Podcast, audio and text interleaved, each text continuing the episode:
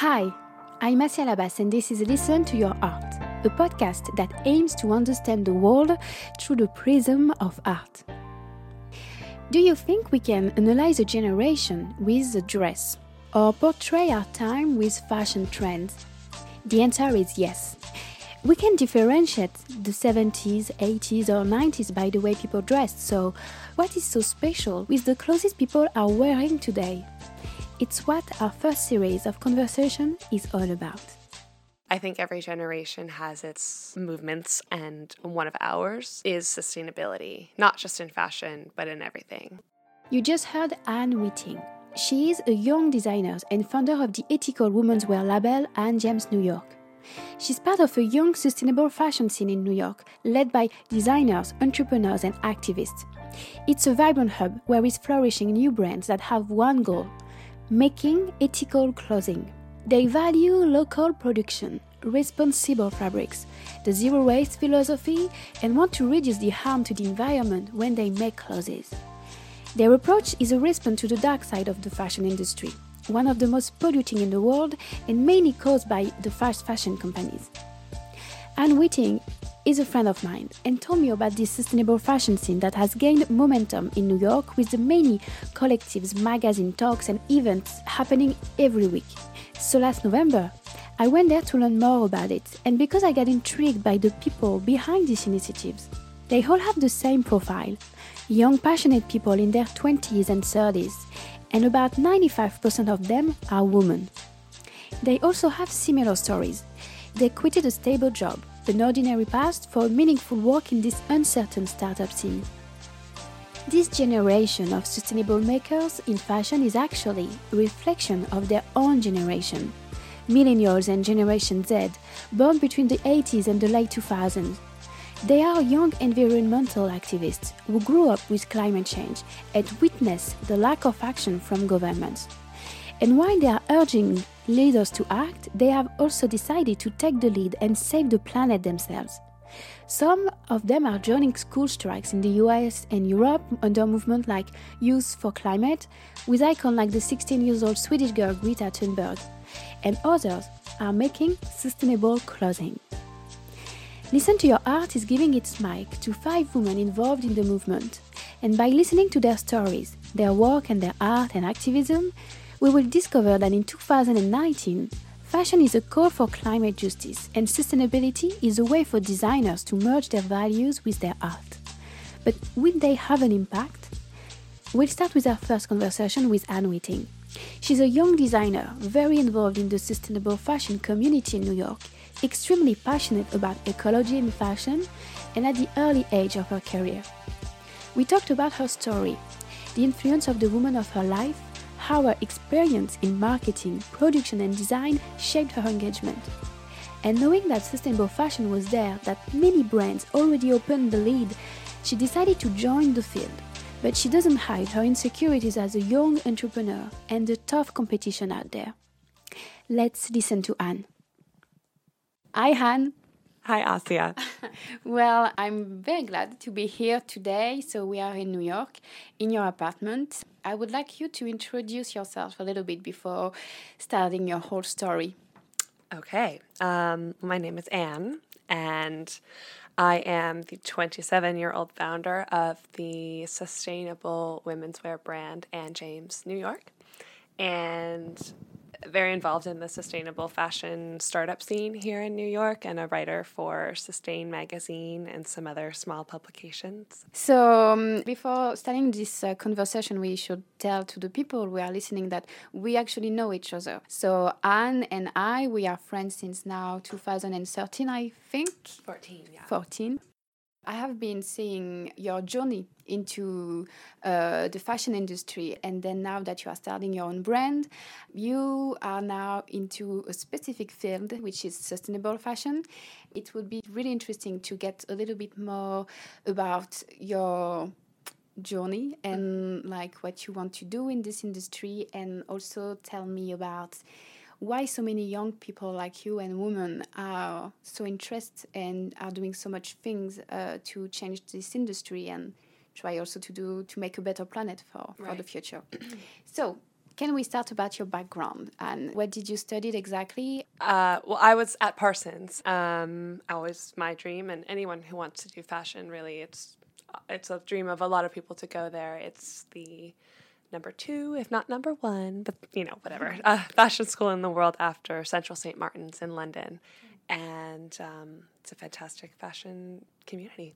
Before Parsons, I went to Boston University and studied English and French literature, hence my obsession with Paris. And I have always wanted to do fashion as well. And it's just a part of who I am. So I finished university and went straight to Parsons to study first fashion marketing. But then as I started my fashion marketing courses, we had to take design in order to like understand the design process, which I already knew from doing it my whole life and also from taking summer courses at Parsons through my undergraduate experience. And my professors were saying, you know, it's not uncommon for people like you to switch from fashion marketing to fashion design because clearly you're a designer. And I was like, I've already studied art, I've done writing, etc. So I, I need to do something practical. I'm going to study marketing and business and really learn that side of the industry. I mean, they called it fashion marketing, but I really learned everything like import, export classes, production, like business. Um, and I, I sort of felt like this industry is so interesting and I want to learn. I want to learn more, but I also want to be a designer, so I'm going to continue on and do design.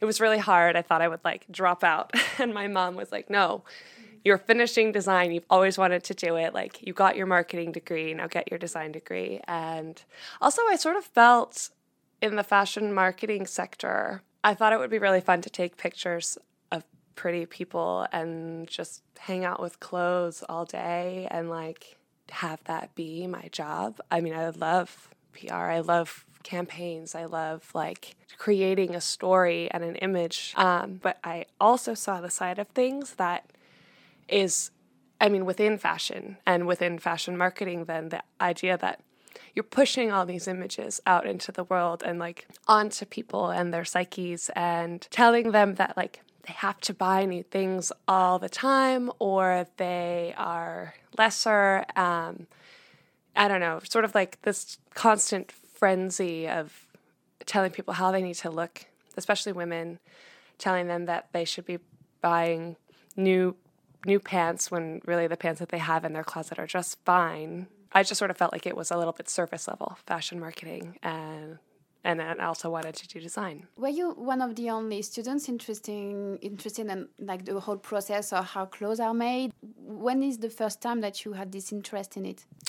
Well, I think it's as soon as I learned what is happening. And that's that people are overworked and underpaid in like really awful conditions sometimes. I mean, they're working with toxic chemicals to coat your leather or your fancy jeans. They're maybe working with toxic dyes sometime and, and breathing this in. It's just weird because it's this industry that's so beautiful, but then behind the scenes you're like, this is terrible. Like how how can I demand buying a blazer that's so beautiful, but then like it came from like such a terrible, disgusting background. And yet, when did you get the first information? Like it was documentaries, it was uh, at school. Like what was like the click when you said, "Oh wow, this is really like that that it's happening," and I cannot be part of that. I've always been interested in the idea of the organic cotton thing. I mean, I like I said, I went to normal college. I didn't study fashion first, and still was interested in like, well, what's going on with organic cotton? But I didn't know what that meant at all. I got to Parsons and someone did some expose about the terrible side of the fashion industry. And I was like, oh my God, that's awful. I also I mean, when I was young, I was in the environmental club at high in high school, and I, I've always been an avid recycler my mom taught me the importance of recycling and she'd like yell at us if we didn't take the cap off of our bottle and put it correctly in mm-hmm. its place because if you so she said at the time where I was from if you left the cap on a bottle it couldn't be recycled and that was just a waste. So I sort of grew up with the idea of not wasting things, um, not even wasting food for that matter. Like why throw away what you don't have to throw away and be conscientious of your resources and your blessings. And that said, I came across a company that was started by some women from my hometown or close by, and it was called Zady, and it was all about ethical and sustainable fashion. And I remember thinking, like, wow, that's the merging of my two passions or or two predominant passions environmentalism or like the ideals of it at least and fashion like cool if i can do fashion and also have a positive impact for people and the earth that's great. So i learned a lot at Zady yeah, learned a ton at Zady. So at Zady, because uh, just to like have a quick um, information about that. So you grew up in Minnesota. You went to Boston University. Then after you went to New York uh, to do the Parsons School. Uh, Zady was like one of your first job after you went to school. And what did you do there? Yeah, it was an internship. So I had it during my first semester. So this is before I met you. And I had two internships. I had a marketing internship at Perry Ellis, which I was really excited about. Perry Ellis is one of the, or was one of the foremost American fashion designers known for like American sportswear. I mean, we don't have that many that the world recognizes Calvin Klein, Ralph mm-hmm. Lauren. Perry Ellis was one of them. And Marc Jacobs was the creative director for a while. It's not so high fashion anymore, although they had some pretty cool collections put out in like 2013 when I was working for them. I was mar- I was working in marketing there, and I was just like, I don't know, making more and more shirts for people to buy more and more shirts. and then I was at Zady the other half of the time. Um, I say half because I was like half at Perry Ellis, half at Zady, half at school. So you can tell that I was a little bit exhausted. Um, at Zady, I was learning the other side of things. And then I went and met you in Paris. And then I got back and had this sort of just switch in the industry and was like, I don't want to do fashion just to do fashion. I want to make an impact if I'm gonna do fashion. And I still want to design, but I don't want to just design in order to design. I mean, even if I think my clothes are beautiful and they're all I want to wear, I need it to be made in the right way. And I'm also really passionate at this point about where clothing comes from and how it's made. And I realized that I needed to go into production and product development and not design. And that's the field that happens after design, really.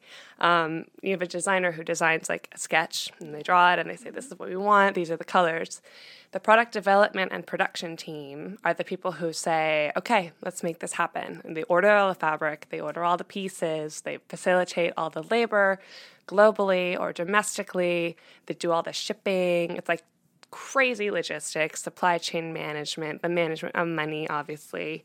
Um, and they have a lot of say in I think how something gets made and obviously where, etc. So yeah, I then went to work for a company called Maiyet, mm-hmm. which was a luxury label that was making luxury pieces around the world with artisans in an ethical way.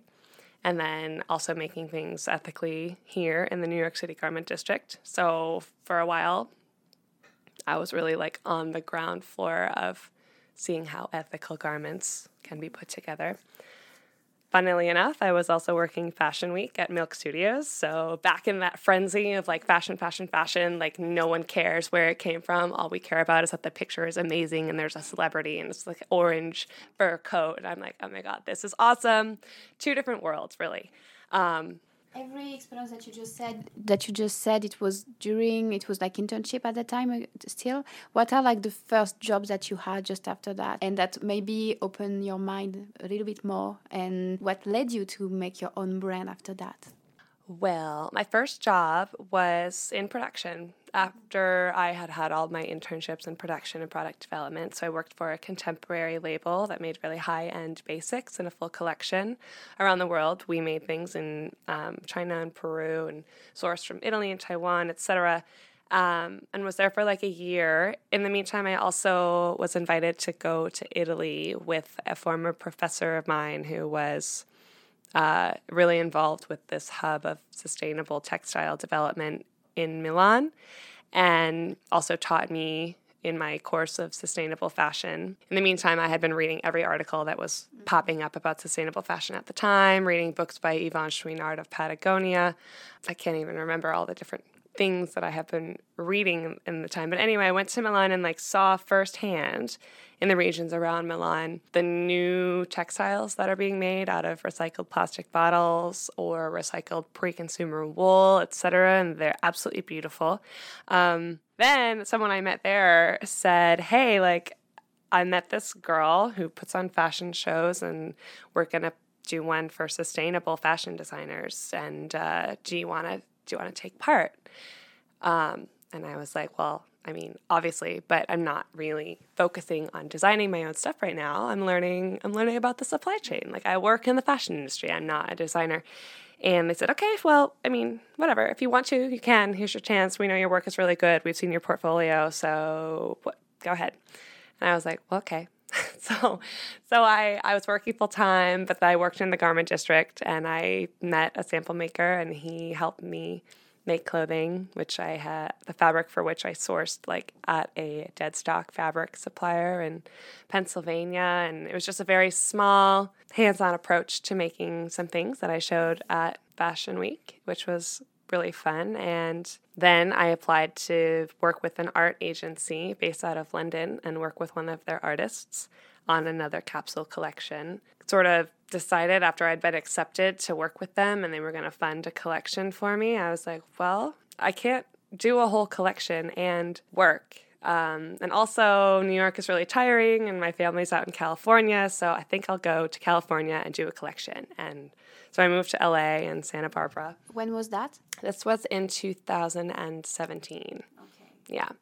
Uh, my grandmother is my fashion icon and inspiration, both of them, one in Minnesota and one in California. And the one in California has the like largest collection of the most amazing clothing I've ever seen. And the fun fact about it all is that it's all from a thrift store. Um, so she's like a hoarder of amazing vintage pieces. Anyway, I decided to go be closer to her and work on a fashion collection, which I think was really special for her as well. And then had it all made in LA and San Luis Obispo and even by some people in Santa Barbara. I mean, it's amazing who you can find. Like there was an Italian sample maker in Santa Barbara who makes custom garments and you're just like, "Wow, like tell me your story." So I love meeting everyone who's involved in the whole process of getting things made, from like selling fabric in the LA garment district to like zipper distributors, etc. I, I just think it's so much fun understanding that there are so many people involved with this process, not just me. So, yeah, took that collection to London and have been designing and working with other ethical brands since then. So, it was your first collection the first time that you really like did your own clothes in a professional way not as a student in 2017 yeah, yeah.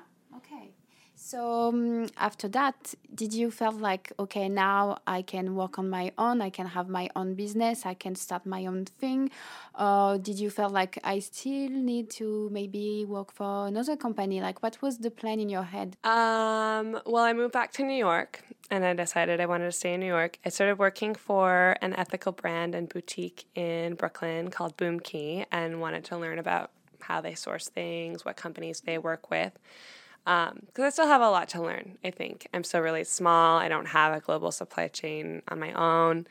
I'm learning the best sustainable ways to grow a business. And I think the best way to do that is to observe the companies that are doing that. I've been working there and I work now at another small company, but I'm work obviously launching my own company deciding how much money to throw away when.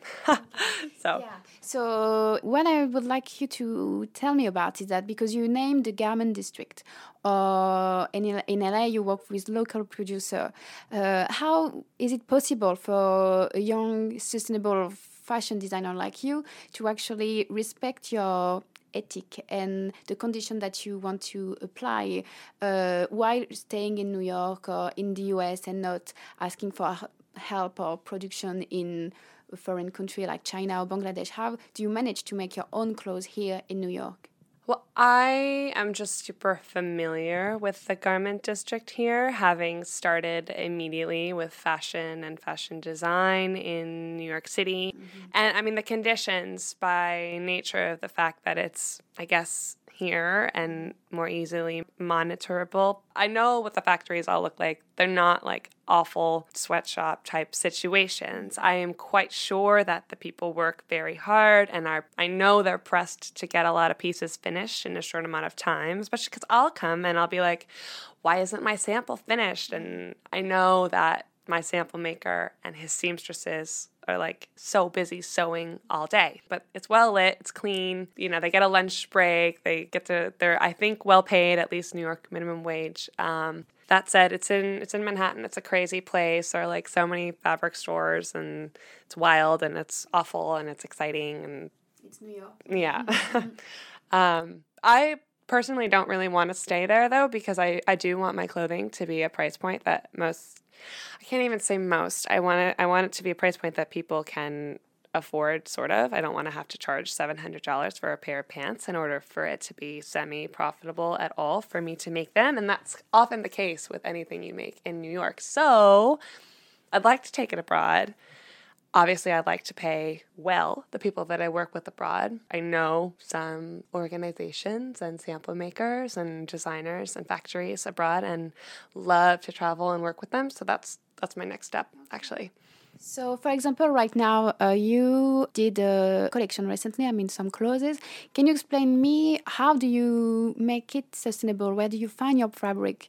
How do you choose it? Like, what are the questions that you're asking before decided to buy this fabric to make your clothes with it? This time, there's an organization in New York called FABSCRAP that collects waste fabric from all the big companies, or I guess even fabric vendors. You know, if they have like a small piece left over instead of throwing that away, they take it to this warehouse in Brooklyn Navy Yards, which is this crazy apocalyptical place that I take a ferry to get to. And I can buy a lot of amazing fabric that would otherwise get thrown away. So I'm saving fabric from the landfill. Um, that said, I never forget the fact that, like, here I am claiming to be sustainable by using extra fabric or whatever, but like the fabric wouldn't exist if it weren't for bigger companies that aren't necessarily focused on quote unquote sustainability. So I'm like indebted to their existence in the first place. So, like, I don't really know if it's the most sustainable way of doing things. That said, in addition to wanting to go abroad and scale that way in production, I am much more interested down the line in working with new technology fabrics, such as what I saw in Milan of like gorgeous silks and polyesters made of recycled plastic bottles because obviously our oceans are full of plastic so let's clean them up and turn it into fabric mm-hmm. you know? Um, and recycled wool etc I, I think that's a really impactful way of scaling and if you can get other big companies to do that also because like a big i don't know I, I just think you can have a bigger impact that way. But in the meantime I'm saving fabric from the landfill and making one of a kind pieces, which is really fun. And I am allowed to, because I'm small, I mean, I, I have a lot of friends who are like, I want those pants, but I need them in green. I'm like, okay, I'll find you a green scrap and tell me your measurements. And it's easy to it's easy to make. So So can you describe a little bit more like the, your brand, like your style and about the collection that you are talking about? Because um, you said that it's one of a kind because you cannot fine like the, the scraps that you are taking you are quite limited. So in terms of like how it's made like how much does it cost you? How many clothes you can make? Um, and what are what is the style of your brand Anne James New York? Well I won't say how much it costs because then well not yet not yet I won't. Because it's really expensive and then you'll either be like wow she's making no money or down the line, wow, she's making too much money. I don't know. Um, it is really expensive. And that doesn't even count all the time that a person puts into it. So, uh, and the style of Anne James, honestly, I have so many ways of describing it. And we've used the word fanciful and globally inspired designs and textiles applied to more, for lack of a better way of describing it, like traditional Western silhouettes, very Ralph Lauren, um, even Michael Kors, I think, is a beautiful fashion designer when it comes to like classic pieces. Um, And that said, it's it is emerging of my two grandmothers' influences on me. One was like Ralph Lauren, Ralph Lauren, like the most classic beauty ever, like impeccably put together, like just wow. And then my grandma in California, the most eclectic, globally inspired, like wild pieces, but still super put together. So yeah how many clothes did you do? How many dresses? And it's only one of a kind. Like I can't buy two dresses like twice the same dress. Oh yeah, I forgot to mention the one of a kind thing. Well, yeah, inevitably, if it's scrap fabric, I can make like one or two shirts out of it. So that fabric doesn't exist anymore. Very one of a kind. Um, everything goes with it with itself. I've got palazzo pants that go with tank tops. Um, which are either flowy or more structured coats to put over them denim works with all of it as well. So so you have like how many pieces do you have in your collection? In the current pop-up shop collection, there are 28 pieces. Yeah. And so but now these clothes that they are alive, so how can we buy them? Like how does it work for you? Like how do you make them available for the customers? Well, they are currently for sale at Pause Pop Up, which is an Amsterdam based conscious fashion collective that has hosted pop up shops across Europe and now has its first in New York at The Canvas, which is a sustainable fashion hub here in New York, um, which I'm pretty extensively involved with. So you can go shop in Brooklyn in Williamsburg. Or you can approach me and say, I love those pants can I have some? I'm like, yeah. Uh, what color? What size? And I'll have them made for you pretty quickly by the people who like have the patterns ready. Um, so that said, it's all one of a kind. It's also kind of it can be custom for now. Yeah. And how much it is?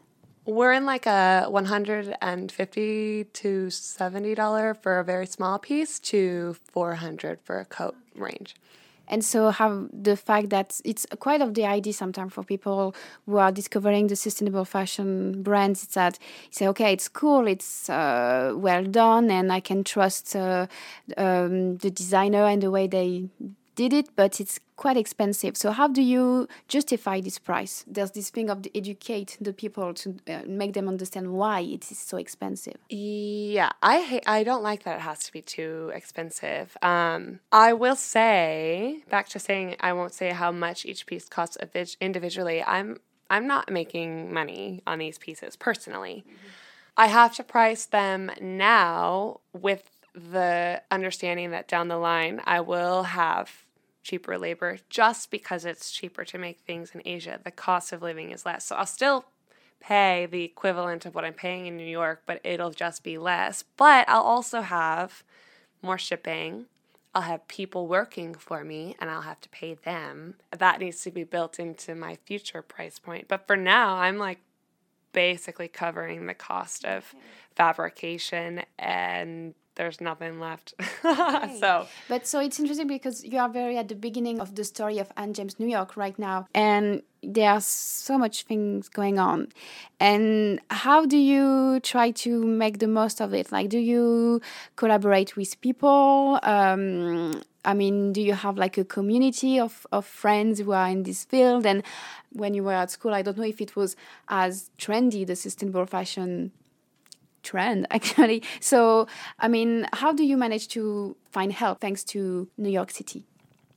Well, this being the fashion hub, um, the resources are all here. Having gone to Parsons, I started off with tons of resources as well and made tons of contacts and amazing friends who are also starting their own labels and or just being amazing artists in their own right working for companies that are doing amazing things so the people and the resources are here sustainable fashion has definitely gained momentum. I will say, I want to be like, yeah, it's getting all this momentum, but like it's been happening for a long time. I mean, if I go to Italy and I look at this technology for. Beautiful fabrics made out of recycled plastic bottles, the fact that that exists, though, means the research for that fabric has been taking place in Italy for the last, what, I don't know, 40 years. So, someone a long time ago had ideas about like how to fix this industry that's maybe going in this direction. So, I'm coming of designer age, we'll say, at a time in which I'm inheriting like tons of thought and research that has already been happening. I read a lot of books that were written in the 90s about environmentalism and even sustainable fashion. I have this collection of essays written by professors and engineers and influencers and writers. It's from like, I don't even know, like, mm-hmm. it's from the 1990s or like maybe 2001. I don't know, but like yeah. basically this, these thoughts have been happening forever. That said, um, it's an amazing time to be in the sustainable fashion sector because I think every generation has its movements, and one of ours is sustainability, not just in fashion, but in everything. There are lots of people who I keep meeting who want to collaborate on like my photo shoots and my Instagram and who who share their resources. It's the most collaborative startup scene. Like for example, what collaboration did you do? And are you part of some groups or community? Like if someone is listening and wants to be part of this sustainable fashion scene in new york. Uh, well you can call me and then i will take you to a meeting with the sustainable fashion circle of new york which is a really cool group of sustainable fashion lovers and movers and shakers and designers and thinkers etc there are a number of different platforms. There are always events going on, but we like share events and invitations and panels and articles. There's a platform called Balanced Fashion that hosts events um, through that group of people. So much has happened. I mean, I've met people who want to collaborate on a collection or who like have again they've modeled for me they've photographed for me they like invite me to be part of panels and present my story um, and i'll give back in the same way. We share sample maker resources um, yeah we're just we're like we're there for each other. How many are you like in the circle? In this immediate circle i think i have a network of about actually i don't even know how to because once you have a little bit of network it expands, you know, because everyone knows someone who knows someone. But I would say I have like 20 personal good friends within the group, but the group is it's got to be like 100 at this point. Yeah. And more, obviously. Yeah. And, and what are the things that you are the most worried about, you and, and your friends, people who are in this field? Do you feel sometimes like, well, will it go somewhere? Like, will we have an impact on anything? Because it's like still small sparkles, you know, a bit everywhere. I hope two things. One, I think we're all worried about whether or not we will be financially successful, be that just because people want to buy our stuff or because somehow we tore down the hierarchy of fashion. But you and I just walked into Celine and it was beautiful. So I don't want to tear down all of the um, existing amazing fashion companies. Um, I do want for our movement to inspire all these companies to implement better practices into their supply chain because because we're stealing some of their market share, and if they want it back, then they have to like you get on board. You want to make pressure on them in a way, like what you do. Yeah. And I think that that's happening because it's, I mean, it's trendy, but like these companies are listening to the fact that we younger people, like you said, we have all this information and we're demanding a little bit better. I don't really know if that's that true. I still will go into, you know, Madewell or J. Crew and be like, oh, I love that sweater. I really need it. I'm going to buy it and not think about the origin of it. Just be like, I hope it's okay. I do that rarely now, but it took me a long time to like stop buying things. But that said, if I want these companies to continue to exist, but then I also want to exist, but then everyone that I'm friends with who is also starting their own company, mm-hmm. I'm just like, there's not that much money to go around. So like, who who's gonna make it here, mm-hmm. basically, within the startup scene? Um, by talking about all of these things, I just remem- remember that for one year you did something that you decided to not buy new oh, clothes. Yeah. I mean, it's so sustainable. yeah, I I did a year, so I think that was 2015 to 2016, like sometime in 2015 to sometime in 2016. Actually, I know when it ended because I I had been like four months at my new job, and I was like dressing like a college student from Brooklyn, which is what I was. But I was like, I need new clothes for work. I look ridiculous. Like all my jeans are from my dad and or the thrift store, and they're covered in holes. And my family is like, wow, you need to take better care of yourself. But yeah, I did a year of no shopping because I have a ton of clothing, and um, I was like, I need to learn to, I need to see if I can live with what I have, mm-hmm. and I definitely could live with what I have, okay. um, and I think we all can. Yeah. The the the excess in our closets mm-hmm. is wild, and the excess in the company closets too is wild. I mean, you've heard about what 400 billion dollars of clothing mm-hmm. being burned by H&M recently. Yeah, but I don't know if it's possible to change that mindset. I mean, it's just a personal point of view, but for example, I love the idea of minimalism. With you, you are not really doing that. Like, it's not something that you, even in the way that you dress. I mean, you said you have many, many clothes. So, um, being sustainable, you don't have to be 100% sustainable in the way you live, in the way you make your clothes. Uh, yeah, I'm not a minimalist. I'm a mm-hmm artist descendant of a vintage clothing hoarder. So i want clothes. And that that's the thing. Fashion it's supposed to be fun. And like having new stuff is fun. That's why this industry exists in the yeah. first place. Um I, I definitely see the value in the minimalist trend. I mean it makes your life a lot easier. But in the meantime if i want to have a lot of different flowy dresses made out of amazing textiles and velvets and beads and mm-hmm. furs and things um either I, I have to continue hoarding it from vintage stores or I have to find ways to make fun fashion mm-hmm. sustainably. And that requires, like I said, going to the source of the fabric, not just inheriting that fun fabric at waste fabric distributors, but really looking at the textiles and being like, okay, this is beautiful, but how can we grow this cotton in a better way? Or how mm-hmm. can it come from a better source? And how can the dye not be okay. toxic? And yeah. So, what's the next plan for you, Anne? Another collection mm-hmm. made with the fabrics I'm talking about Perhaps I will launch it in the upcoming fashion week, or perhaps I will go to too many launch parties and have to postpone to the next fashion week. No rush. Um, but yeah, continue to design and find better ways to do it and keep track of it on my blog and all the lessons and continue to meet and collaborate and and so forward. where can we find you on instagram on your website like if someone wants to contact you and buy one of your fabulous uh, top. So how how to contact them? I think go to the Instagram mm-hmm. at Anne James New York and get a sense of all the many vibes that my clothes fit into. You'll see the artistic direction, the friends, the collabing, and if you like the looks, DM. it's so so grassroots. But yeah, you can also send me an email. You can go to the website yeah. What is the address of the website? It is Anne with an E, James, New York, all one word, dot com. Good. Well, thank you so much, Anne. And well, good luck for everything. Merci, Asia. Bye. Thank you for listening. Go on Instagram at listen to your art underscore podcast to see photos of Anne James New York clothes, sketches of her designs, and if you want to see more about this sustainable fashion scene, the garment districts, factories, beautiful fabric stores, and the Fashion Walk of Fame in New York. And listen to the following conversation with Nina Faulhaber, who is not an artist, not a designer, but an entrepreneur who quitted her job at Goldman Sachs to co found the ethical brand Heyday. With Nina, we see how important it is to be a businesswoman and not only an artist when launching a fashion sustainable brand.